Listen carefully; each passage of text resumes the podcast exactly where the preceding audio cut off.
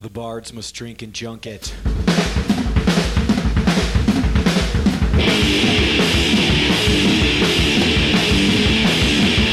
Hello, friends and strangers. Thank you for listening to Tomorrow We Die, a show about the trials and adventures that happen while touring as a working musician, told to you by people who have built their lives or portions of their lives around writing and performing the music that they love. We are your hosts. I am John Wisniewski. And I'm Jeffrey McNulty.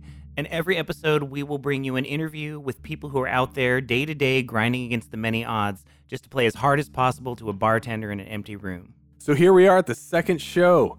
It feels real. Number two, it is real. No, it's, it's our Jeff. It's our number two. It is. I hope we don't shit the bed on this one. So when we recorded the first one, it was just us recording in a room with our friend Lupe, True. and none of this was done. It was not out there. We didn't have a logo, We were just voices being recorded on a microphone into a machine. we didn't have a website. All we had was a prayer. We had Yeah. a prayer and a dream. It was one of those things where the project could have just fucking fizzled. I'm sure many people out there, you understand, started a project and it never goes anywhere. uh, I was full of that anxiety. We got the first show out there. And it's great. and I'm Yeah. super happy and I'm super proud of it. And now, holy fuck, Now we, get to talk to Corey. yeah, we have to have content now. yeah, feels real. We're gonna make more shows. We got a bunch of stuff in the pipe. We do. It's gonna be slow. It's going to be about one a month, I feel like. Dearest listeners, Yes. the millions of people out there waiting with bated breath. to the tens of people. Yes. All 47 of you. We're going to do our best. I think one of the pillars of this show is that it's not going to take over our lives. That's right. We're going to do this at a pace that works for us. And it has to be fun. Yeah, we got to keep it fun. Um, it has to be compatible with boring adult life. um, so we're on it. We have a bunch of shit lined up. We do. We're gonna do it at our pace in a way that that doesn't ruin us. So uh, please be patient. So, anyways, um, I was listening back to the first episode. You know, sort of like in the editing process. And we sort of talk at the beginning and a couple times about your band, Bloodhag, Yeah. who used to play libraries. Yeah, people are probably like, libraries, what the fuck? Yeah, we never explained why you played libraries. Jeff, why did Bloodhag, a heavy metal band, perform at libraries at two in the afternoon? Yeah, we Why is that a uh, We're a band that played songs about science fiction writers. You can easily Google Bloodhag. There's a documentary out there. There's a video. There's lots of content that exists about our band. We were uh, much beloved by librarians because we talked about literacy. And we actually promoted literacy, and we were technically a literacy program. Our good friend Jeff Katz, we used to have shows. If you recall, he had shows down at the old King County Library there in Seattle. Yeah, I remember. Seattle Library. That's Yeah. what it was. And we didn't get to play the first one that they had there. It was called Shake the Stacks. I still have the uh, Mm-hmm. flyer. King Cthulhu got to play that one, and I know I was really jealous. I was like, why are you guys playing the library and Bloodhag is not playing the library? My band is the book Yeah. band. Why is your band playing the library They're like, show? fair enough. And then we played the second show, and I think we played with Akimbo. I think Yeah, it was, yeah, it was, it was. a double whammy. And I think probably at the second show, Teen Cthulhu was jealous. Yeah, that sure. Akimbo and Bloodhag were playing the library together. It was a lot of fun. Did a short library tour, made a documentary about it, and that got picked up by the National Library System. And uh, word got out. Word got out amongst youth librarians that there was a group of metalheads that would play in libraries, and uh, some people might actually show up. So, but you didn't just play libraries and you didn't just write songs about science fiction authors. You dressed as if you were a librarian. Yes, we were coming to work when Yeah. we played. We had shirts, ties, and you ex- slacks. you espoused the virtues of reading via heavy metal. we did. I believe you guys coined the term educore. We did. We made that up because we had to have a genre. Yeah. We had to have a subgenre. Yeah. Anyone out there who's listening, if you want to listen to Bloodhag, it's real easy to look them up. And Everything it we is- ever did's on Bandcamp. It is short, brutal, heavy metal songs which are influenced by and about science fiction, screamed at you. Yeah. Well, our whole point was, you know, you can never understand heavy metal lyrics anyway, so that we're forcing you to read just there. Yeah. So if you want to know what we're talking about, you actually have to read the lyrics, right? And then we took a little page from, uh, to turn a phrase, we took a page from Striper, who used to throw out Bibles. Piper. They used to throw Bibles out into the crowd. And uh, when Jake and I were first coming up with the idea, we were like, wouldn't it be funny if we sang songs about only about science fiction writers and we threw science fiction books into the audience and forced them to read. And that quickly became a very popular part of the show, the book throwing song. Yeah. There'd be like a little, maybe like a hand throwing a book on the set list. we would know it was a book throwing song. And Jake would come out with his suitcase full of books and pop it open, just start pelting people in the face. Yeah. We quickly figured out that you had to wrap a rubber band around a book or put it in a plastic bag to make it sail as far as we wanted it to. Because it was respectful. You didn't want to like just like huck a book and have it like fall apart like No. some secondhand book, right? Because Yeah. like it was all about fucking read it. Yeah, read the book. Nerd. and if someone would throw a book back, God forbid, but if someone would throw a book back, I would freak out. We would always say, you know, this is a gift for you so that you can read something when you're home alone I've seen Mm-hmm. tonight. I, I had seen you guys. I I saw Bloodhag hundreds of times. I seen you guys stop songs. If enough people threw books back, you guys if would more than stop- one or two came back, Stop your song, and we'd stop the song and we would harangue that person and almost Yes. until they would leave. Yeah. At one point, actually many shows on tour, I actually, if too many books came back, I would just drop my guitar and leave my amp and I just walk out of the club. I'm not kidding. It happened numerous times. These assholes don't read. While Jake's yelling at them, you know, and Zach's yelling, everyone's yelling, like, why are these books coming back? These are a gift for you, you know? yeah, Promoting literacy through heavy metal and a little bit of violence. Not That's a so lot, good. just- Yeah, you- and and also you guys had the best T-shirts of any band of all time. Uh, and then uh, a little bit of forecasting. Like we absolutely plan on doing some Blood Hag episodes. That'll happen. Yeah, that'll, That'll happen. in the future for sure. But yeah. So, anyways, if anyone was wondering from the last episode why we were talking about Jeff's band playing libraries, Now you know. Now you know. Thank you very much, everyone who sent out emails and reviews for the first episode. Uh, that means a lot to us. It was great to hear from a bunch of people we know from the music industry, Yeah. band buddies, you know, just friends of ours, to hear back about the first show. Super cool. Uh, we didn't get any tour stories. No, we're still waiting for tour stories. Tell us your tour stories. Send us a line, you know, just jot a little something. Send us an email, and uh, we'll read them. Yeah, I really mean that very sincerely. If you have a good tour story, just fucking write it up, send it to us. We'll read it on the show. We're really excited to hear from you. And if you got a whole bunch, also let us know and maybe we'll call you up and we'll talk to you about coming on the show for Exactly. reals. The email address is tomorrowwediepodcast at gmail.com and we'll plug that again at the end of the show. So who do we have today, Jeff? Uh, Mr. Corey J. Brewer. Corey Brewer. Pretty exciting. Corey is a guy that we both have known of. I know for a we've long rubbed time. elbows with him at shows. Yeah, he's been around the Northwest music scene for exactly as long as Yeah, as us. long as we have. Yeah. yeah, just by talking to him and by him telling us how old he is. like, oh, okay, yeah. Yeah, we all came up at the same time in the same scene. Yeah. It's super cool getting to talk to him. That's one of the things I'm really excited about doing this show is that we get to talk to these people who um who sor- sort of been like satellite acquaintances. Yeah. Um, Part of the who- scene. Yeah. You know their face, you know their name, but you don't know them as a friend. Yeah, and over the course of like 10, 15 years, you see them playing in three or four bands.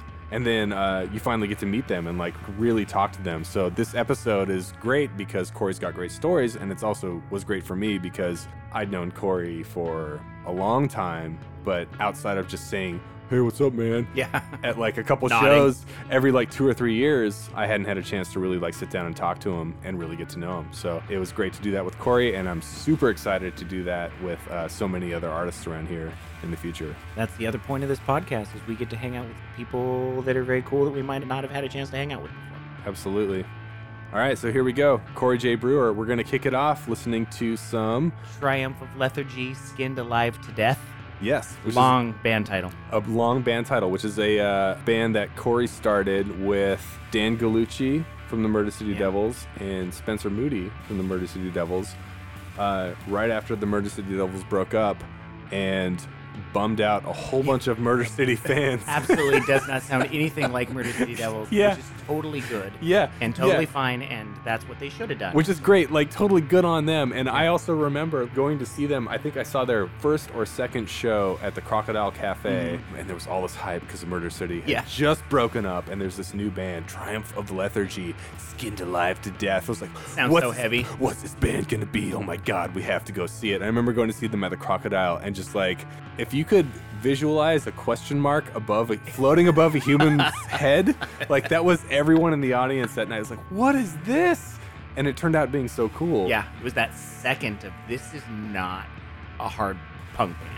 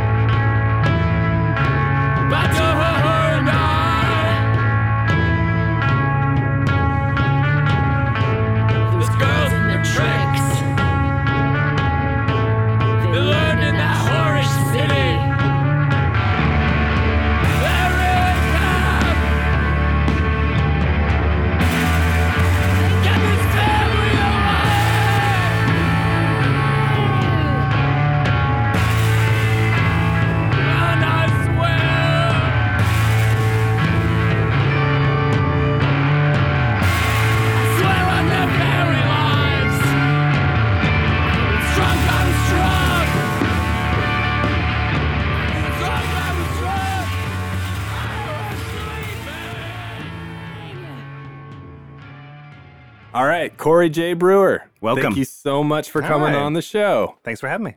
Yeah. So before we really get into the good stuff, why don't you go ahead and just give us a quick background on how did you get into music? How did you get into underground music? Uh, I grew up in Mount Vernon, Washington, which is like an hour north of Seattle. Mm. It's like a pretty small town, but luckily in the 90s, there was like a handful of people that opened like an independent record store that only lasted like a year. But during that year, it was like that was the place that you could get all your Dead Kennedys records and Mhm. stuff. What year is this? This is probably like Date yourself. Yeah, this How is old are probably, you? Yeah, exa- I'm 40 years old. Um, Aw. so this is probably like 1993 ish. Okay. You know, grunge is in like full swing. Oh yeah. And it being like a relatively kind of like rural spot, after grunge kind of went mainstream, everyone that was into it either turned into a hippie or turned into a punk. hmm Like nobody really wanted to stay grunge because it Yeah. was massively un- Yeah. So uncool uh, to stay you grunge. either went Blind Melon or Offspring. yeah, pretty much. or I did neither. Good for you. That was a joke. No, I know.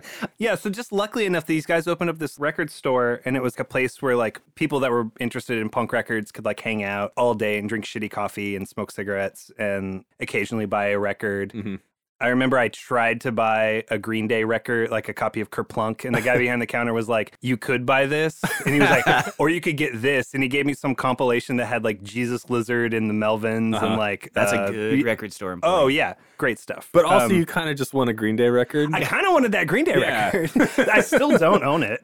Um, but uh, these guys also had bands and stuff. And so there were bands in Mount Vernon and they would put on shows. They'd get bands from Seattle to come up and play. Seaweed played and like Nice. Seven Year Bitch came and played. Uh-huh. I mean, even earlier than that, like I've seen flyers. Fucking Nation of Ulysses played in Mount Vernon.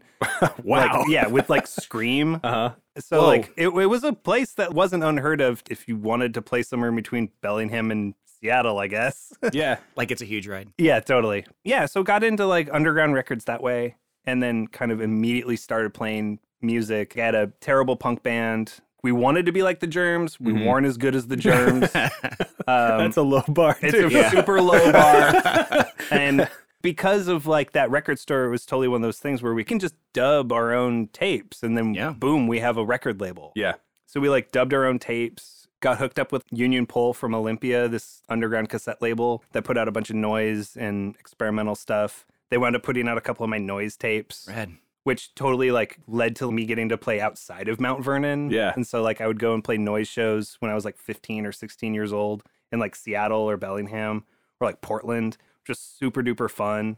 At one point when I was like 16, I got I played this noise show in Portland with Noggin, the guys who um, were running the show off gallery in Bellingham at the Mhm. time. Mhm. They like took me with them, and we get down there, and it's four experimental noise bands on the flyer, and then handwritten at the bottom of it, it just said Harvey Danger, and it was Harvey Danger's first show, Oh, and they played before me, and I was like, maybe had just turned sixteen, That's awesome. and I did like a fifteen minute long noise set. Thereby propelling Harvey Danger into stardom. And so- Yes. yeah, it, really the launch pad for them, just going all the way to the top. yeah. What was the name of your first punk band? The shitsters. The Shitsters. Yeah. What a good name for a Yeah. punk band. That's we awesome. eventually evolved into the nicotines Oh, nice. Yeah. Uh, a little bit more a refined. little bit more refined by that point we like knew some chords uh huh. the songs had more than two parts sometimes occasionally Yeah. Uh, No, I, I go back to like myself at that time frame. If I had seen an ad for a band called the Shitsters in Maximum Rock and Roll, I probably would have ordered that tape. Mm-hmm. absolutely uh, we were banking on it So fast forward a little bit, like go into some of the bands that you've you've gone on to play with, and then then talk some more about your tour experience. the first band that i was in that actually like went on tour other than just like weekends and stuff when you're like a teenager Yeah. i think i was like 19 or maybe 20 i was in a band called rocks r-o-x Ah. um, Wow. very helicopters y woo rock and roll Mhm. like Nice. ba- type of punk band don't be surprised it was 1998 you Yeah. know i mean it's like very of the time we'd like toured down the coast twice yeah that band did two tours i'm pretty sure both were with federation x Oh, great. um, Nice. yeah awesome band uh, we wound up putting out like a split seven inch with them uh, they were touring in a chevy malibu four door Mhm. and we were touring in a Jeep Isuzu. and like there was probably like eight of us between the two vehicles plus gear Yeah, that we how were does your- sharing. Gear fit in there. It's like in the trunk and in the back of the trooper. and then at one point the trooper stopped turning over Oh god. and we had to push start it every time. Oh, that's a great way to end it. so we had to push start it every single time. yeah, Yeah, yeah. park on a you had to hill. be really careful about where you park it. yeah, exactly. yeah. Yeah, actually, one time it was in the wrong direction and we had to like push start it backwards. I mean, it was a train wreck on just like every level, Yeah. like both trips. With FedEx. Uh, yeah, with FedEx. That's so cool. That's Yeah. so awesome. oh, yeah. I mean, it was super fun and it was like super new to all of us. Ben and Bo had probably done some of that stuff with the Teamsters, Mhm. the band, their high school band. Yeah. I mean, but those guys were f- real deal legit great. And so it was like awesome to get to see them play. Was there a moment on that first tour or maybe like a show or something where you're like, it was affirming? Yes. More of this. Yeah, I mean, honestly, just getting to like get out of town and like play in front of people you don't know. Mhm. And if it's rad, it's rad. And if it's not rad, it's sort of like galvanizing in Yeah. a way. Yeah. Um, True. yeah, it was definitely one of those things that's like, oh shit, this is great. This Yeah. is awesome. This Yeah. is kind of what I've always wanted to do. Uh-huh. Was there anything on that first tour that was like something that you now know to be totally normal and like part of just touring, but was like super surprising when it happened?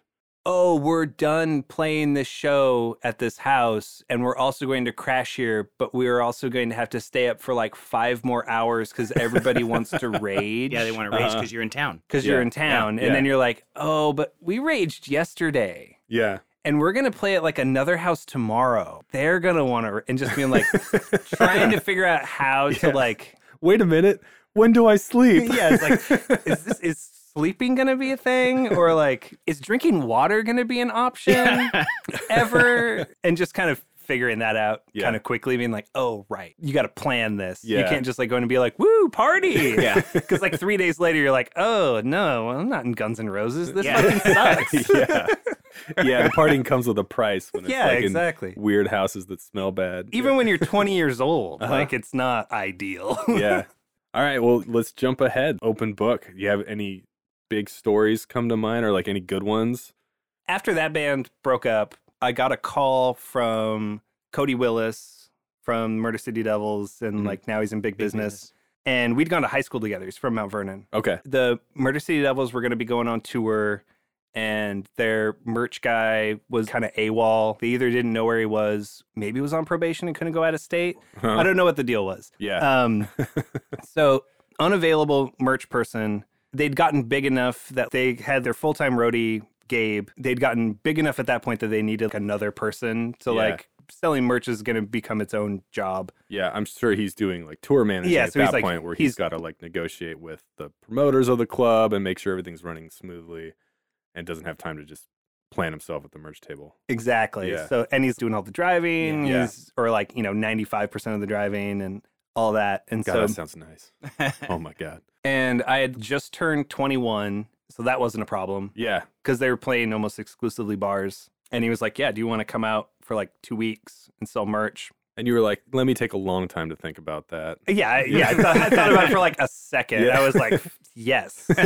I said yes, and then he was like, "Cool. I don't know what it pays, but we'll give you like twenty bucks per diem." Did the math? I was like, "Oh man, yes, yeah. one hundred percent. Yes, I am on board." What's the lowest per diem you've ever lived off on tour? Well, zero. Yeah. Um, because like when you're in a band. Yeah, because True. like, because I mean, after the Murder City Devils broke up, Spencer and I started Triumph of Lethargy, Mm-hmm. and for a long time it was just the two of us. and We would tour just the two of us, and it was just sort of like if money came in, then great. it wasn't consistent enough that we were like, yeah, so you get twenty bucks a day. And I get, it was just sort Yeah. of like, cool, we're gonna put all the money in this box, and when Yeah. we need to spend money, and every once in a while we'd look at each other and be like. Do you want to buy dinner out of the box? We'd be like, yeah, totally. And, you Yeah. know, that'd be it. So yeah, 20 bucks a day. 20 bucks a day. I mean, it was awesome. Like, I'd probably met most of those folks once or twice. hmm And then I was just in a van with them for three weeks. Yeah. and that was just like super duper fun. And it was like touring on a different way than I'd ever toured before. It was like clubs. Yeah. And generally, a lot of times, those clubs would give you like food. Yeah. You know what I mean? So you'd be like, oh shit. So you're gonna get at least one meal a Uh-huh. day. Hang on to your 20 bucks. Yeah. And at first we were all in like one hotel room, which meant because the Murder City Devils had like six members, there's a lot of plus people in that Gabe, plus me. Yeah. And so all of a sudden it's eight people. Yeah. And it was like, oh, so you're you're really close. Yeah. Mm-hmm. So like we all like it was like real like sink or swim style. Like Yeah. you kind of like, all right, can you hang? Yeah. and it's just like quickly kind of like figuring out like Yeah. you know roll with that many personalities Yeah. And how do I not get the spot on the floor right next to the bathroom? Yeah. yeah exactly how do i get the spot on the floor over by the window Yeah. Uh-huh. yeah there's four bed spots i'm not getting any of those for sure No. like all the way at the bottom of the totem pole like i Yeah. got i just got to make sure it's like can i get the one under the desk Oh, yeah, that's Yeah. a good one. but yeah exactly that's a that's a a plus one still though the, my tour favorite floor spot is in between the two beds Yeah, that's because great. usually you're right in front of the tv and you can watch a movie Mhm.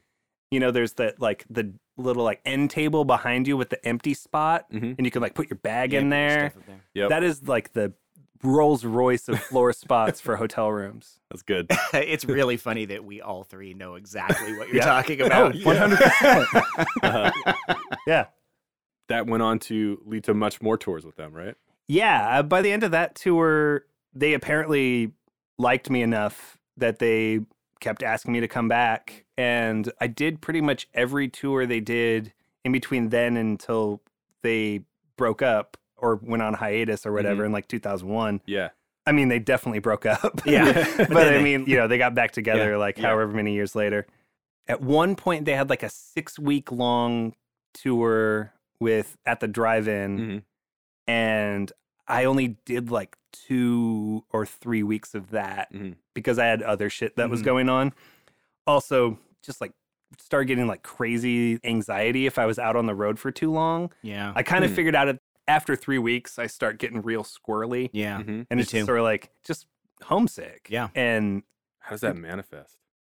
honestly, just like get like real like quiet and like isolated Okay. and then like emotional. Yeah. just like and also like i i am a person that will just like cry like i'm very like i've got like a real like i can like like a waterworks. light switch and eh, like if something hits me the right way Sure. Uh-huh. and it was totally like one of those things like after like three weeks i just noticed i'm getting super emotional at shit Yeah. that's like not really consequential so Yeah. it's not important kind of knew that like i tap out at about three weeks and um and also yeah i had other shit going on so i wound up not doing the full at the drive-in tour that they did i did like i think i did like two weeks mostly west coast Yeah.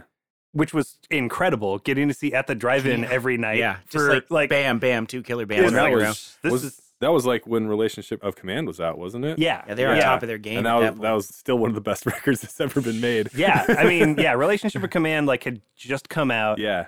and the set was almost entirely in casino out and relationship of command Yep. with maybe one or two songs from that 10 inch the Yeah. boombox uh, Yeah, yeah. 10 inch every song was killer Yep. you're like "Psh," it, it was outrageous yeah That- just a great God, that's yeah cool. great Yeah, I- live band why would you want to hire someone to do merch for you? And what is merch? Oh, sure. So, um, yeah, merch is just anything another band will take on tour to sell. T-shirts, records. Murder City Devils would uh, had beer koozies, which course were they did. Mm-hmm. always a big seller. Yeah. They sold out very quickly. Patches, shit like that. Having someone specifically to sell merch, I think, just kind of frees up the band members to do pretty much anything else. Um, Yeah. and not be permanently stuck behind a table where you're sort of easily cornered Yeah. by some of the weirder people in the population. And hiring someone to do it is super helpful because honestly, like being like a nobody, people will just sort of like look at you and be like, well, where are those guys? Yeah. And you'll be like, "Hmm, I don't know. You're going to have to track them down. They had kind of gotten to a point where like the Skull and Crossbones t shirt was sort of becoming like It's a thing. ubiquitous. Yeah. it Everyone was- had it. yeah, exactly. Like the Jane Doe t shirt, the Converge t shirt, or whatever, which is sort of like you just see it everywhere. Mm-hmm. Yeah. Yeah. And I think they were just like selling so many t shirts that they were like, oh, this needs to be somebody's job.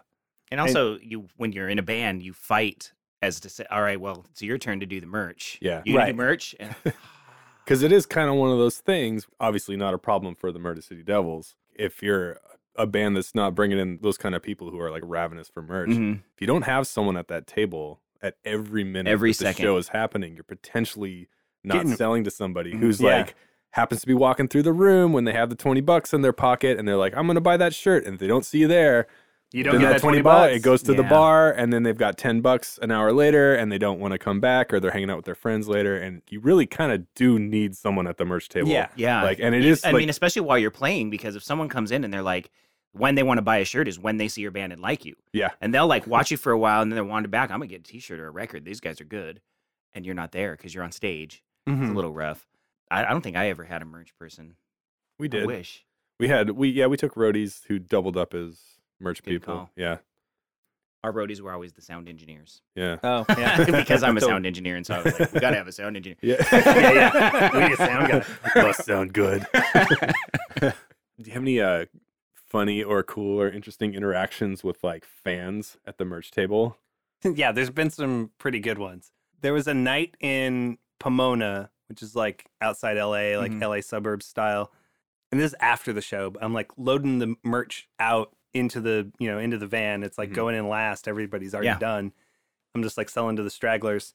And some guy rolls up on me and he's like, he was like, hey. And I kind of think he was like, oh, this last minute guy wants to, like buy a t-shirt, which often happens in the parking lot. Mhm. It was like someone's all like, ah, I don't want to get a shirt. Like somebody's super, super loaded. And so I'm like, yeah, what can I do for you? And he was like, come here. And he's like, he's got a pen in his hand. he was like, oh, he wants an autograph. So he clearly thinks I'm somebody else. and like he pulls his shirt up and his like entire torso is just like covered in tattoos. There's almost no space. And there's one spot the size of like a silver dollar oval, you know? He's like, sign it right there. And I was like, "W- wait, why? And he was like, because I'm going to get it tattooed over. And I was like, Oh. I was like, oh no, oh no, no, no, no, no. you should have done it. I, that's exactly what everyone Yeah. said when I got in the van. They're like, "What was that guy talking to you about?" When I told them, they were like, "What the fuck is wrong with you, man? You could have written anything you wanted." You're a nice person, Corey. yeah what a good human Um, there was another night where the venue might have been on that at the drive-in tour, where the venue wanted some. Apparently, they wanted a percentage of the merch, which isn't weird. It's another reason to get a merch person because, like, Yeah. Uh, the like payout. larger shows venues want a percentage of the merch so you got to count in all the merch you got to count it all out you got to work out the numbers make sure that the numbers work against the cash and then they get a percentage of just the cash sold on the shirts but not the records because somehow legally that works out Uh, so And- it's just a racket, no matter it's what. a, if you it's ask a me. total scam and it's total bullshit Yeah. and we showed up in the venue suddenly wanted a higher percentage than they had negotiated earlier and gabe told them fuck you we're selling merch outside yeah. and basically I set up merch in the back of a van with the two doors Uh-huh. open. nice I had vinyl taped to the doors That's punk. and like t-shirts on like hangers hanging off of the doors and I was just selling merch to people outside smoking cigarettes. mm-hmm. And um, honestly, I think at the end of the night, the like merch numbers weren't significantly lower Yeah. than they Yeah. would have been, and certainly the amount that it was lower was not as low as it had been if we'd given them the percentage. Yeah. But at the end of the night, three guys showed up, big, kind of like burly dudes. Gabe was with them, and Gabe was like, go ahead and hook these dudes up. Like, don't worry about it. And I was like, oh, cool. And then, yeah, they're like, yeah, I need a 2X of that one and a 2X of Yeah. that one. And I'm like, sure. And like, I'm hooking these guys up, and I'm like, who are these guys? And I was like, and why do they look vaguely familiar?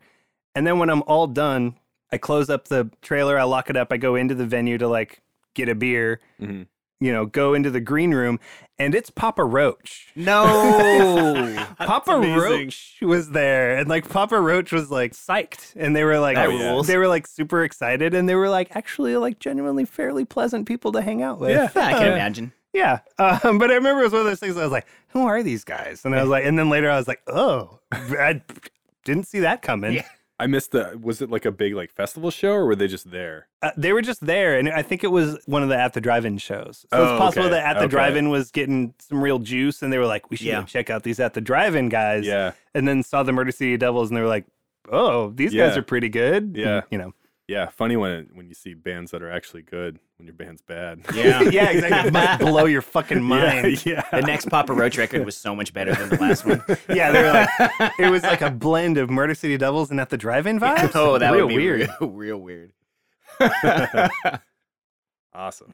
But yeah, I mean, there was always the fact that it's like their audience was a fairly like hard drinking crowd. I kind of had to deal with lunatics on a pretty regular Oh, Yeah. basis. They're a party band. And that Yeah. was that was during a big like resurgence of like that greaser rockabilly like Oh, stuff yeah. coming back into the scene. Oh, yeah. Mhm. Murder City Forgot Devils about were that. like surfing that wave. Yeah, I really mean, they hard. weren't necessarily that kind of music. No, But people no. fucking loved them. Yeah, but- like, here's some kick ass rock and roll. Yeah. Yeah. Boom, done. Yeah, that crowd definitely was like, ooh, yeah. Yeah. And I And, think oh, they after- wear I think leather after- jackets. Ooh.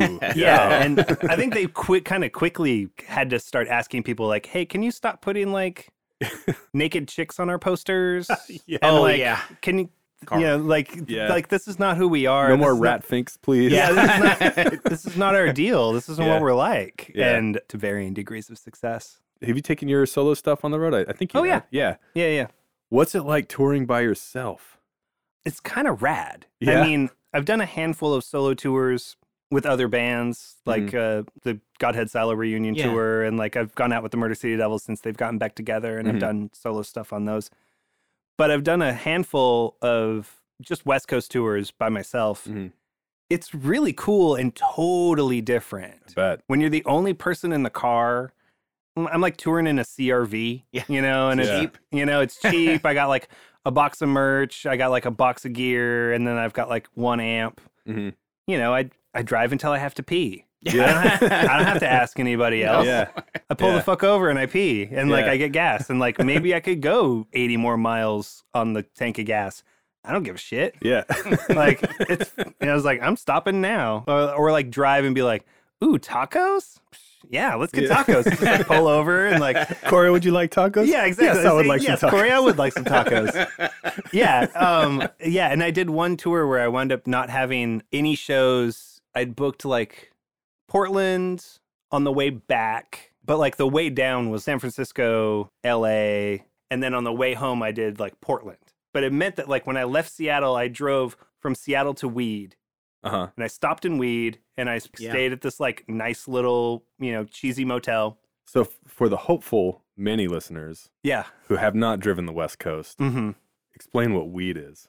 Weed is a small town in Northern California By Mount Shasta. by Mount Shasta. So, I mean, there's aliens and it's called Weed. So, there's like lots of weed oriented t shirts you can purchase. They are frightfully aware They that are- their town is called Weed. They bought in. You a long can't. You time ago. cannot. yeah. Early adopters. uh, Yeah. They're like, our town is called fucking Weed. We are close to Mount Shasta where people think aliens are. We are going all in on the marijuana. Yeah, buy this fucking pot references. alien mug. Yeah. It says, Exactly, I a got this in fucking weed. Take me to your dealer. yeah, an alien smoking a doobie on every corner. Uh huh. So I drive straight from like Seattle to, and it's probably like I don't know, what like a ten hour drive maybe. Yeah, I'd say to weed. Yeah, it's about ten Yeah. hours. So like I drive ten hours to Weed. I stop. I get a room. I make a peanut butter and jelly sandwich and like crack open a beer. And I just like watched free jazz videos on my Mhm. laptop all night. And I was like, sweet. And I was like, let's watch more Pharaoh Sanders live footage. You Yeah. know, like Does anybody mind? Yeah. Yeah, exactly. I'm all like, nobody cares. I'm like texting with my wife, and I'm all Uh-huh. like, mm, you know, Yeah. and I was like, man, solo tour is the best. Weed is awesome. Yeah, and the shows were all super fun. Your drummer's not wandering yeah, off. nobody's missing, and like, I mean, I've been lucky in the sense that like I've never had to tour with any people that were like serious problems. You know what I mean? As Mm, Yeah. people are wont to be. Yeah.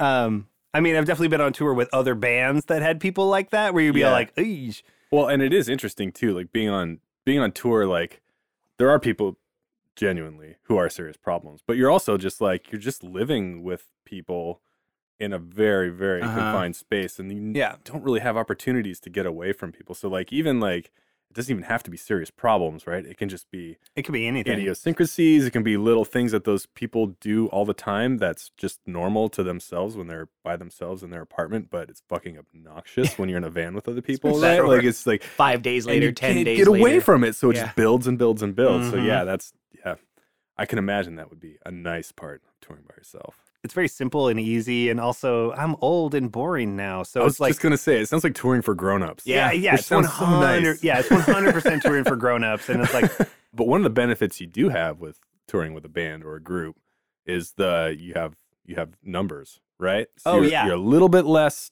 fuck with the bull Yeah, that's Yeah. have true. you been fucked with by yourself uh, have you had moments where you like God, I wish I had some people here to back me up right now. Actually, I've been lucky enough that it hasn't happened, though I have rolled into a few scenarios where it'll be like, I am totally alone. And I was like, right. Like, if people wanted to like rip me off, it would take two of them basically. One, Yeah. one to distract me and one to walk off with all of my shit. That is the thing about like going out on tour with a bunch of people is that like you kind of turn into a gang. Yeah. Yeah. whether you want to or not. And, and, and some of that is like youthful energy and exuberance. Whether it and- might not be realistic, but yeah, you know, and, and like, but also a lot of that's like super true. Like you, you can roll into like a small town or even a big town and like you run into just a bunch of shitheads that just like want to fuck with somebody that they're not going to see the next day. yeah. Yeah. There was a show that the Murder City Devils played in the Southwest somewhere. I was set up in like a courtyard behind the club. Weird. But it's like the Southwest in the summertime, so Oh, it's totally not like weird. yeah, so it's totally like 75 degrees Yeah. at like 10 o'clock at night. And I'm not in the club, so I don't know what the vibe is like in the club at all. But these two kids come up, you know, they point at something on the table. They're like, Can we take a look at one of these? And I'm like, Yeah, sure. And I turn around and I grab it and I turn back around again and there's like shit missing from the table. And I'm like, Uh, no, you guys are stealing shit off the table. And they're like, No, we're not. And I was like, Sure. And I basically I turned around to put like the record back or the shirt back. I turned back around and more shit is fucking gone. And these kids are gone. Yeah. Yeah. But I mean, it's all just display items. So it's Yeah. just like, oh, you got a CD? Yeah. Like, great. it's probably had beer spilled on it. a Yeah, million exactly. times. Like, It's I've been all using gunky. that same CD Yeah. as the display CD for like four tours. Yeah. That thing's cracked as shit. But then it became kind of clear that like the crowd inside was sort of gnarly and was like, there, you know, some fights were breaking out. And I don't know if like the band got into it with anybody in the audience or not. But at one point, I went out to the van to like grab something just like real fast, very fast, because I knew the longer I was gone, the more likely shit was going to be super duper missing. Jeez. Um, I knew that the band was like right behind me coming with gear, and I saw just a fucking garbage can through the fucking windshield of the van Oh my god. and when it just like stopped and just like sunk. I was like, oh fuck. And I was because it's like that's our home. Yeah. I'm like, dude, home base. And it's like I was like, shit. And like I turned around, I saw the band like coming towards me with like with gear. I just kind of was like shaking my head and they're like, What's going on, dude? And I was like, I'm gonna go deal with the merch. I'm really sorry. And they're like, Huh? and then and as I'm walking back in the venue, I just hear like somebody go like, What the fuck? And I was like, Yeah. oh my god. Oh, that's and I so think bad. they Yeah, I can't remember if that they also slashed our tires that night. But I mean, that shit fucking happens. Yeah. yeah, and then you got to drive around with a hole in your windshield. Did to go get your windshield fixed the Yeah. next day. Yeah, Yeah. exactly. I think you guys miss a show? uh, we did not miss a show. Someone slept in the van because you know there's Yeah. a giant Yeah. fucking hole, and like he probably went there at like 5 a.m. and dealt with it. And by the time Yeah. everybody woke up, it was already fine Yeah, because that's what Gabe does. That's how Gabe. That's that's Is- what I've heard. Yeah. I've heard the man's a legend. he is. He Only is met him once or twice. untouchable. The Yeah. gentleman of gentlemen's. He Yeah. is so great. Uh, after the Murder City Devils broke up, they started a new band called Deadlow Tide. Mhm. and it was Cody, Nate, Spencer, and Gabe, and Mike Kunkka from Godhead Silo, Uh huh. Enemy Mine. They did two tours and then they broke up. I was But- really sad that band didn't go on to do more stuff. It was that a was good, it was were a good. good, that band. was some good shit. Yeah. I got to do both tours. They did a West Coast tour with the Melvins. Basically, the Melvins were like, we want to do two and a half weeks down the West Coast where we play every town, like every fucking town. Fucking Melvins. The Melvins played like 14 dates down the West Coast Uh-huh. with like no days No off. driving. Yeah, zero driving. It's like boom. I'm in Like Olympia. half an Okay, hour every done. day. Yeah. I'm pretty sure like Deadlow Tide did like four shows before they didn't just drive back home. yeah. Oh yeah. Oh, You yeah. know what I mean? yeah, Because it was like yeah. Bellingham, Seattle, Olympia, Sleep in your own bed. Tacoma, Portland, and then finally it was like, okay, cool. Now we're gonna keep going, which was incredible. But then it sucks because you've got 11 hours to kill before you get in the van and drive. yeah, exactly. Which was awesome. Also, getting to see the Melvins every night was Oh, kind of incredible. Yeah. Um, Yeah. But they did a full US, and I missed a week and a half of it because I was actually moving to Seattle from Bellingham at the time. Uh, I met up with them somewhere in the South and did like the rest of the tour. And we rolled into the Middle East Club in Boston. We go into the green room and there's just a plate with a cheeseburger on it with one bite taken out of it. The guy is like showing us the green room. He's like, "Oh yeah, here's the green room. There's waters. We'll get some beers in here for you guys soon. You know, yada yada. You know, towels and a shower if you guys whatever." And we're all like, "What's up with this cheeseburger?" That right there. What's yeah, that? What, what's going on with this cheeseburger? And he's like, oh, buh. And he seems super annoyed. He's like, uh, yeah, well, yesterday, all day, Public Enemy were recording a live DVD here. It was a real pain in the ass because there's like a lot of technical stuff that we needed to more than your average show. Yeah. He's like, so it's a little more complicated. And so we're all trying to be on our A game. And like, they start a song, and in the middle of the song, Flavor Flaves just starts like yelling, like, yo, I want to get a cheeseburger because there's a restaurant upstairs of the venue. So uh, imagine like if Numos was like the basement and there was just like a restaurant up top. You know, it's Yeah, like kind of that sure. size, kind of that vibe, maybe a little bigger. And he's like, I want a cheeseburger. I'm not going to do any more music until I get a cheeseburger. And everyone else in the band is like, uh, really? and Flavor Flav apparently like sits down and they're like, no, no, no, we're actually going to do more songs. And I think they continued to play, but he was like, I'm not working until I get a cheeseburger Oh my delivered to the stage. Holy shit. And so, you know how long it takes to get a Uh, cheeseburger from like yeah. an actual, not like from McDonald's, from an actual like restaurant, restaurant. They gotta cook. It it. takes it takes a fucking minute. yeah. Eventually, a cheeseburger makes its way to the stage. Flavor Flav takes one bite of it and sets it back down, and then continues with the set. Someone takes the cheeseburger away and puts it in the green room, where we come upon it the next day. now, w- we all realize it's not every day that you get to interact with Flavor Flav's cheeseburger. and someone had noticed I that almost spit my beer out. Holy crap. So, um, and someone in the band had noticed that we were next door to a hobby shop. Uh-huh. We're like, cool. So we're gonna go to this hobby shop and we're gonna buy shellac Uh-huh. and resin, and we are going to I was so hoping you were going to say this. oh yes, we are going to shellac and preserve Flavor Flav's cheeseburger. Uh-huh. These are not ideal conditions, but Mm-hmm. we take Flavor Flav's cheeseburger out to the parking lot, run into the hobby shop. Someone gets you know all the shellac or or whatever. Resin. resin Yeah. and we just start like mixing it up in the parking lot because we know it's super stinky. You can't Yeah. do that in Yeah. a green room. We Yeah. don't want to do it in the van. Yeah. So we're doing it in a parking lot, which is quite dusty. And all that stuff's going to really, you know, keep your seal from being Uh-huh. sound. Yes. Gotcha. But we did our best. And I would say that we did a damn good job. And Flavor Flav's preserved shellac cheeseburger like lived on the dashboard of the van for the rest of the tour Holy shit. and for a long time gabe had it at his house he eventually moved into a house that was like previously owned by like an old lady and you know how old ladies will often have fancy plates on Oh, display so mm-hmm. yeah. they've got those little plate stands or Uh-huh. whatever and i feel like it was in like in a place of uh, reverence and respect yeah. and honor for a long time though it did start to shrink over the years like every time you would look at it Oh, that's fascinating. yeah, it's it's it's not like um over like the years, like the lettuce would start to kind of Uh-huh. turn underneath. You know, like picture a Dorian Gray style. Like, like, you're like, oh, Good somewhere reference. there's a, a cheeseburger that's not aging, Uh-huh. but, but I mean, this it was aging. I'd say quite slowly, considering. Uh-huh. But none of us are exempt from the ravages of time. Right. Not even Flavor Flav's cheeseburger. Oh my god. So and, and so it finally met its end. Or is Uh, it still honestly, there? now it's missing. No one knows where it is. now. What? Yeah. A couple years ago, Derek Erdman caught wind of this story. Derek Erdman, notorious prankster, former sub pop receptionist, Oh, okay. um, artist, painter, puller of pranks, heard this story and was like, I must see Flavor Flav's cheeseburger. Gabe looked for it and couldn't find it. Hmm. Interesting. mm, So we're, none of us are entirely sure Case of the missing Flavor Flav's No. cheeseburger. exactly. Does anybody know where Flavor Flav was the night it went missing? That is now we're talking. And unfortunately, that means that we never got to turn it into a clock and turn that clock into a necklace. Holy Uh, that would have been meta.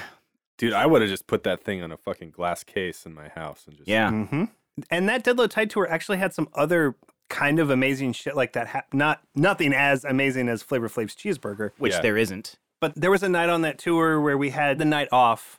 There were two incredible nights off on that tour. One where we like rolled into some like random like tiny motel in the middle of fucking nowhere. Uh, right across the street was like like a Walmart or like a Super Target or like something some huge box store, and we are like, oh, well, what do we want? We should figure out what we want before we go. And we were like, we want Mad Libs First thing. first thing Yeah. like we should get some drinks we should you know games like something fun and i knew that i needed uh like more duct tape you know uh, it's a classic tour shit i was Yeah, like sure. oh, i'm out of Yeah. duct tape i so i walk into this like walmart and it's like 11 o'clock at night i like go and look at the duct tape and there's like camo hunting duct tape and i was like ooh shit yeah. You need that. I was like, I need this. This is the duct tape I need. And while I'm there, like I see like ski masks. And I was like, I was like, ooh, ski masks. And I was like, That'll go good with the Mad Libs. um, actually, you know, memory serves. This was the night on a Murder City Devils tour. So I get the duct tape, I get the ski mask. I go to like find something to like drink, and I found like a pre-mixed half gallon of Kahlua mudslide. All right. And I was like, Ooh. sure, that'll do. Yeah. I look around for Mad Libs. I can't find Mad Libs anywhere. So I get into line to pay for this stuff, and the guy is like looking at my purchases of like a ski mask, Rad. duct tape, and Kahlua mudslide, and he was Yeah. like, "Do you need anything else?" And I'm like, "Got any Mad Libs?" And the guy's like, "I don't think we do. I don't think we do have Mad Libs." And I'm like, "Okay, cool, fair enough." And I was But like, do you "Just-" need some roofies? I was like, to just, go with I was like, just, I was like, we just have this- any number of other products to get a young girl into your Yeah, car, maybe sir. some Benadryl. So I just I just took the ski mask and the duct tape and the Kahlua mudslide.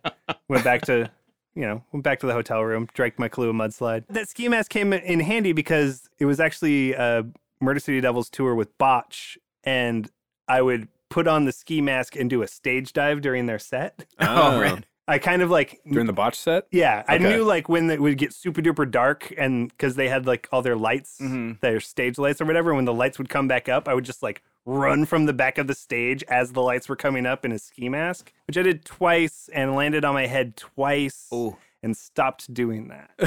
It would have been a really good shtick, except for the headlamp. yeah, except for the headland. That's awesome. You got to go on tour with Botch. I guess I should have assumed that, but I never knew that those guys toured together. I love that because that's like a slice of Seattle at that Yeah. at that Yeah. moment, right? Like that. Yeah, I have such fond memories of Seattle during that time where it was like Botch was huge, Trial was huge, Murder City was Mhm. huge. It was like a pretty eclectic mix was of a bands. It was like bunch of weird Juno was bands. playing all the time. Like Juno was really big back then. Um, a lot of good indie rock was just coming up, Yeah. and coming out, and yet there was all this crazy mathy noise shit that was happening. And Yeah. you'd go you'd go see shows that were packed with these great bands. Yeah. And they are all like a little bit different. It's so cool that they just like yeah, and then serving slices of Seattle pie across the country. and then It's also awesome. like at, at that same time, it was all those like young bands like Catheters, Yeah. Blood Brothers, like Yeah. Kimbo, Yeah. Teen Cthulhu. All those bands were like kind of just getting started. Yeah, Mm-hmm. yeah, the botch tours were super duper fun, and it was really great to see them play every night and just do Yep. their thing. It was incredible. Yeah. Actual story I was thinking of after Flavor Flav's cheeseburger was a similar scenario where we pulled into like a giant parking lot where there's a motel in one corner, you know, a Walmart in another corner, Mm-hmm. and then a strip mall. Had the night off, but it was early. Usually, when you have a night off, you have to drive all day Yeah. Mm-hmm. yeah. and you're not even getting to where you're going. So a day off is just another day in the van, except for it's a longer day in the van, Yeah. and you're not getting to where you're going until it's like 10 o'clock at night, and then it's just time to go to bed. yeah. Yeah. And for some reason, it worked out that we had this day off, and the drive was not super long, and we got into where we were staying at like four o'clock in the afternoon or something. Across the parking lot from where we were staying was a Joann's Fabrics, a Radio Shack. and a grocery store, a couple other things. And all tour, we'd been, as often happens on tour, like someone will hear a song on the radio like day one Uh-huh. Yeah. and start singing it. And then that becomes like the joke for the rest of tour is Yeah. just like some dumbass line from some dumbass song. Uh-huh. And it just like follows you around. I feel like this has happened to me like multiple times with multiple songs. For some reason on this tour, it was Megadeth Symphony of Destruction, Okay. and it was the just like the marionettes line. Mm-hmm. Mhm. You do it for us, right? Oh, I don't know if I've still got it. Um, but like, so it, just as a joke, we would all just be like, just like the marionettes, like to each 'Cause other the way he says it is constantly so as funny. a joke. 'Cause, Yeah. yeah. Yeah. Uh-huh. it's Dave Mustaine's hilarious. yeah. we've been making marionettes jokes the whole time. We're like, okay, cool, we got a night off. There's a Joanne's Fabrics. There's a Radio Shack. Everyone's putting their name into a hat. We're all pulling a name out of the hat. Whoever's name you get, you get 20 minutes in Joanne's Fabrics to buy everything you need to make a marionette of that person. Uh, Oh, that would be so much fun. And you couldn't tell anyone who you got.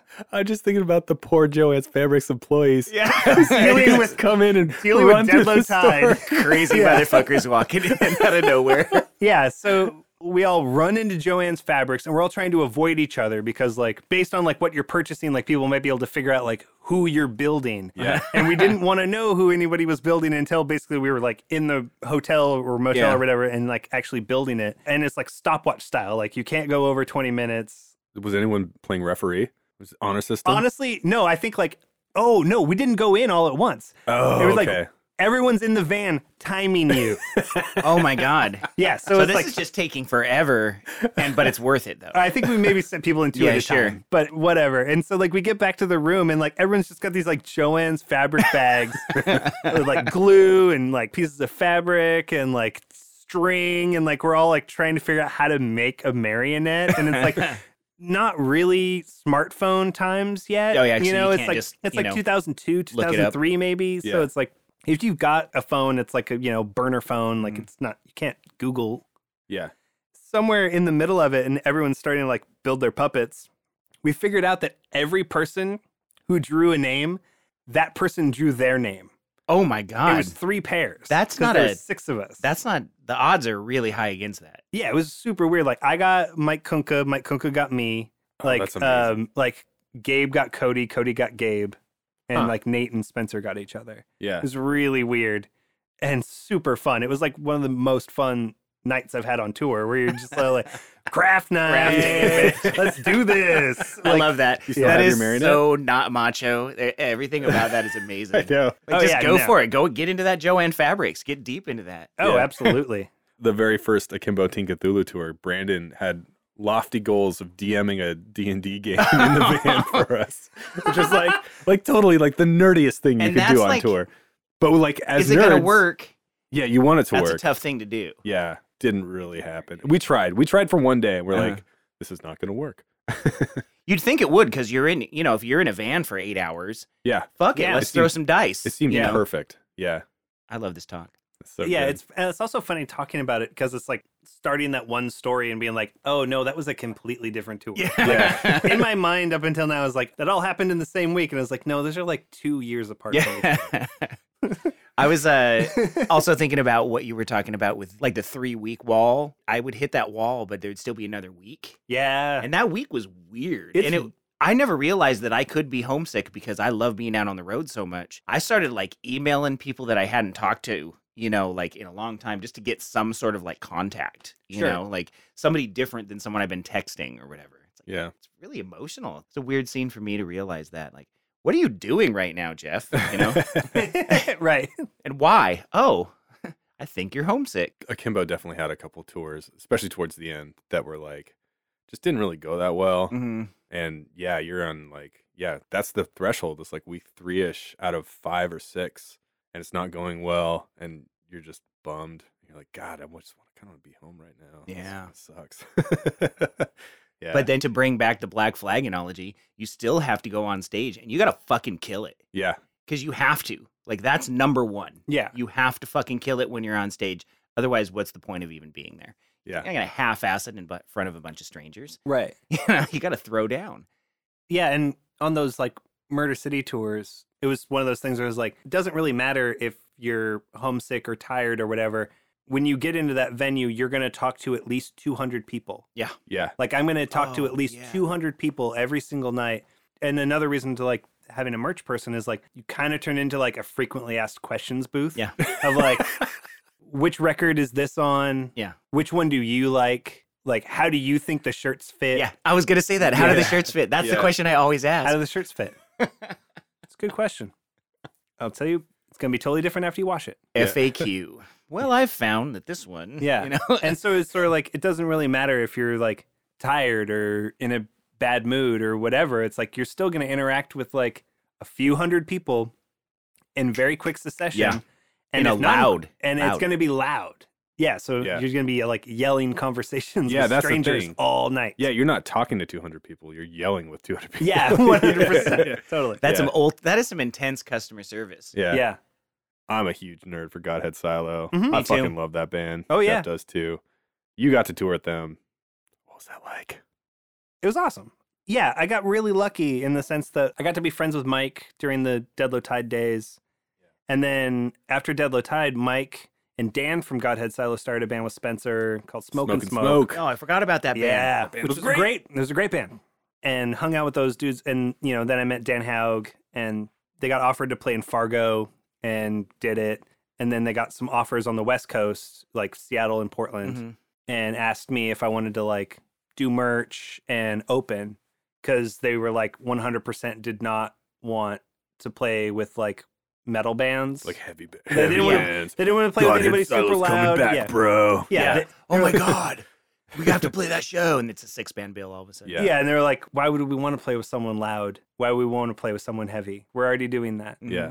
My solo stuff, assuming 100% people listening to this have never heard it, is uh, it's, it's like a very sort of like trip hop and lounge inspired stuff. And Yeah, like, it's great. my vocals are kind of like croony and it's also very experimental. Like, there's like noisier ambient stuff happening. And they were like, yeah, great, cool. You come and open, you sell merch, you also take up very little room. I like I'm a dude with a suitcase, Yeah. you know, so it's like I can get in the van super easy. Yeah. Well, let's listen to some of that now, and we'll talk more after.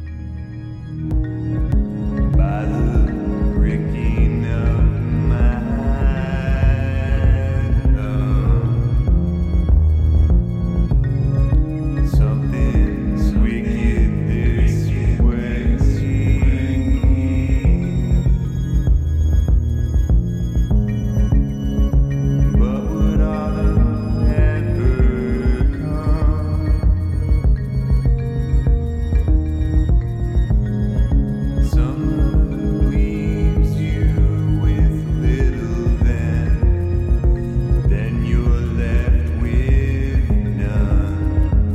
Would autumn ever come?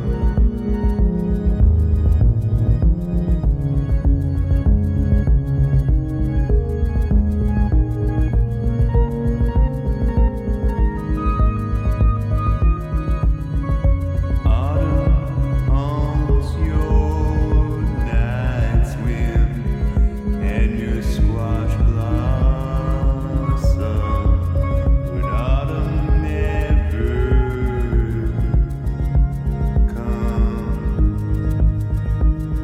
come? So fall, autumn, fall, humble the sunburned summer. Yeah, so then we toured through the Midwest like in the winter of 2017. Oh, touring in Like- Midwest in the winter. What fun. Yeah. Cl- Uh, which is t- totally something like It's hard mode. They're from Fargo, though, originally, from right? So fucking they fucking Fargo. know, they don't Yeah. care. they don't give a shit. Like they breathe this. Yeah. So yeah, we drove straight from Seattle to Minot, North Dakota, Mm-hmm. hmm to play a free show. It was, I think, six degrees below zero, like not six degrees below freezing, Yeah. six degrees below zero. Yeah. And Which is 36 below freezing. yeah, so it's like the whole town is a fucking like ice rink. You get out of the van and your boogers freeze. Spit ice Instantly- cubes. Yeah, like before this tour, I went to like the army surplus spot and Yeah. got like long underwear and socks Good idea. and quickly figured out day one I needed to wear two pairs of socks. Yeah. I was like, oh, this pair of socks is not working. I need two pairs. After that, we're like rolling towards Fargo and it kind of like starts sitting. And I was like, I'm going to get to fucking open for Godhead Silo in Fargo. Yeah. I was like, this is going to be fucking sick. Yeah. we roll into Fargo and it is now 10 below zero. The venue is three floors up. It's on the third floor of a building without an elevator. I may Got have him played this siloed. place. And and the thing about opening the aquarium, I think it's called. I think so. I think Akimbo played there. Yeah. Yeah. So the thing about opening for Godhead Silo in Fargo that I didn't take into account is I would also be carrying a Godhead Silo's amount of gear up Yes. three flights of stairs Yeah. in 10 below zero weather. Yeah. Let's talk about that for a second. Godhead Silo, they're the original. We have a shit ton of fucking guitar gear, and our drum set is ginormous. Not with many pieces, Not many pieces, but the pieces each piece- themselves are ginormous. Yeah. And Big they, drum kit, big mound of amps. yeah. Ridiculous. The first time I saw Godhead Silo and here they're in two Seattle, guys. They're They're two two pieces. dudes. For the people who They're don't two know, it's two people on enough gear for seven. They started all that. They started doing that when like Reverend Horton Heat was cool. it's true. They did it way before it was a br- anyone else. huge breath of fresh air when they moved to Seattle, and we the word got around immediately. Holy shit! There's this fucking band. They're living in Olympia, I think, at the time. They're the heaviest band I've ever seen. And I went and saw him right after that. And I'm not even joking. There was a dude holding up, and you can't see my hands, but he was holding up the amplifiers behind the stack just so it wouldn't fall over because it was rocking. And it was crucial fucking moment I in didn't my see them- life. I didn't see them at the off ramp. I saw them at the Velvet Elvis. hmm It was insane. Like it was like a wall of yeah. It was like Literally crushing. literally a, like a wall of amps, like a, an Iron Maiden's amount of amps on stage eh, Yeah. for like one guy playing bass Yeah. through it. and their drummer just still somehow competing Yeah. with that level Yeah. of heaviness. so while we're loading this gear up three flights of stairs in 10 below weather, I don't even know what that is. Like, It- I have no idea. shit starts to happen on a structural, cellular level. The door handle broke off in someone's hand to the van, what? Oh, to the van? the van. Oh no. the back door, the one where the Uh-huh. gear is. yeah, yeah. the one that gets you to the gear because it's in the van cage. Yeah, you know what yeah, I mean. You yeah. Mm-hmm. build the cage in For your safety. tour van for safety, so that if somebody breaks in the front, they can't get to the gear. Yeah. They break in the back, they can't get to your shit. Yep. The van door broke off in someone's hand because it was so brittle from being fucking frozen, That's amazing. and it's locked, Yeah. which means it's fucking locked, locked. Yeah. And luckily, we're like, okay, so we can get in the front of the van, peel off that little like plywood wall that and, they'd like, built, Mhm. get in there and like pry out the entire panel of the door Yeah. to get to where the lock is and hit it with a screwdriver and a hammer to unlock the door. That is hardcore. That'd be so hard. and we eventually got the door back open again. The whole time it was happening, I was like, the van door froze off. That's like shit that happens in movies. Yeah, right? Like, yeah. It's like that happens in Jurassic Park when you're being chased by velociraptors. Like, oh no. like later on, my wife texted me and was like, How's tour going? I replied with, The van door froze off. Like, Send. period. like, No explanation. and I was actually talking to Gabe about this a little while ago about like either like something got canceled for like a fairly lame reason or I had to cancel something for a fairly lame reason. And I was like, oh, I'm losing street cred forever for this one. And then I like asked Gabe, I was like, or do I still kind of have decent cred for opened for Godhead Silo in Fargo and the it was so cold the van door froze off? And he was like, oh, yeah, no, that one doesn't go away. Yeah, you got credit for life on He was that like, one. that one sticks around. I love that Godhead amazing. Silo is is smart enough to be like, I'm gonna get this one guy to open up for us so that when we play, we're gonna sound even more intense. And that's a Oh. really smart thing to do. Oh, yeah. It's genius. you go see four punk bands or heavy metal bands in a row. By the time you get to the one you actually want to see, like your ears are tense. Yeah, you're kind of Yeah. brain dead at that point. It's yeah, so like true. I, that's kind of why I've always preferred mixed shows. like Mixed shows, of they're just the like, best. or at least you know, like if there's going to be Or like three band bill. Oh my uh, god. So two, You hear it. You hear it, Seattle. good. you one downed me. yeah, Three No, band but bill three- three is- tops. three is three is Three. fine. I like three, three. is Three's yeah, good. three's the magic number. Two is real, real nice. I'm also a big fan of like, let's go see one band play two sets. oh, that is a that is a Oh, really with an weird thing to intermission. say, Yeah. but you The know I can intermission. dig that. Yeah. I'm into that. Real quick pop quiz, and there is a correct answer. What is the best Godhead Silos song title? I love unicorns. Yes. That's my favorite song title. My favorite is Bunsen over the Johnson. Bouncing Oh, over the Johnsons pretty good. Uh, That makes me laugh. Precipice of Ice is a great song title. Uh, There's no bad ones. another really. schizoid embolism, Yeah. which is like um Uh-huh. total Yes. recall reference. Yeah. Yeah, it's just super good. Ah, Just I mean, genius. Hey, those guys had just like hits. E-, Mhm. Elephantitis of the Night. Mm-hmm. Elephantitis of the night. Yeah. Uh, oh, by the way, Alex Newport, same guy I was talking about at the beginning of this podcast, Mm-hmm. he recorded that record. ah. Mm. It's the last record he did before he moved out of Seattle. That's a nice portfolio. Yeah. Yeah. Fucking Corey, yeah. thank you so much for being on our podcast. Thank you for having me.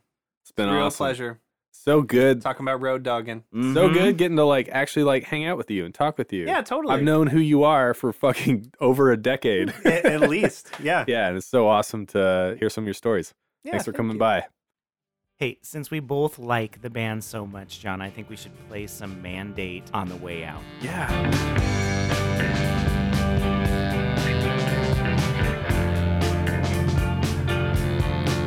Don't bet your neck to the brass. You better sharpen your sword because the blood that is spilled could someday be yours.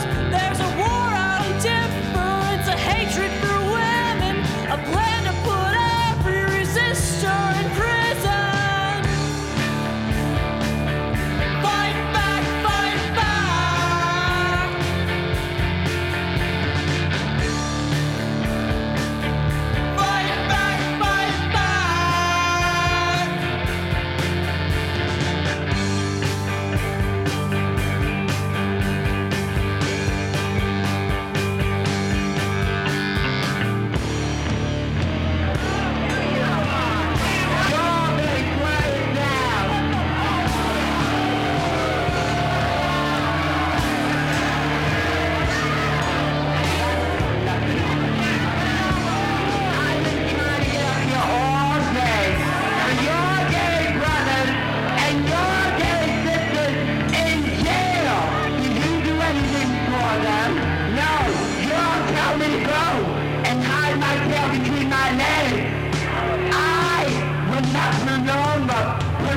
Shit. I have been beaten. I have had my nose broken. I have been thrown in jail. I have lost my job. I have lost my apartment for gay liberation. And you all treat me this way? What's wrong with you all? Think about that. All right. That was the chat with Corey. That was a lot of fun. That was super good. So I don't want to dig in too hard into Corey at the end there, but man, I gotta say there is a correct answer to the best Godhead Silo song and in title. your opinion, what is that?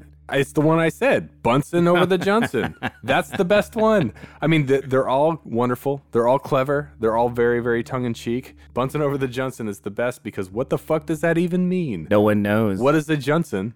And how, and how does one Bunsen over said Johnson? You know what I think it is? I think it's a BMX reference Probably. because they're like BMX dudes, right? Are they? I mean, I they, don't know. have, There's they had always the BMX, BMX, shit all over there. on the Elephantitis of the Night Yeah. album. Is the, album's called Elephantitis of the Night? know. and the album cover is just a dude doing a sweet Yeah. BMX jump. I feel like they're BMX dudes. Maybe. I don't know. But yeah, it, it does sound like a BMX thing. Either way, take a minute, everyone out there, take a minute, think about it. What is a Johnson? And how does one Bunsen over a Johnson? And you'll be laughing in 20 seconds, like I always do when I think of that song title.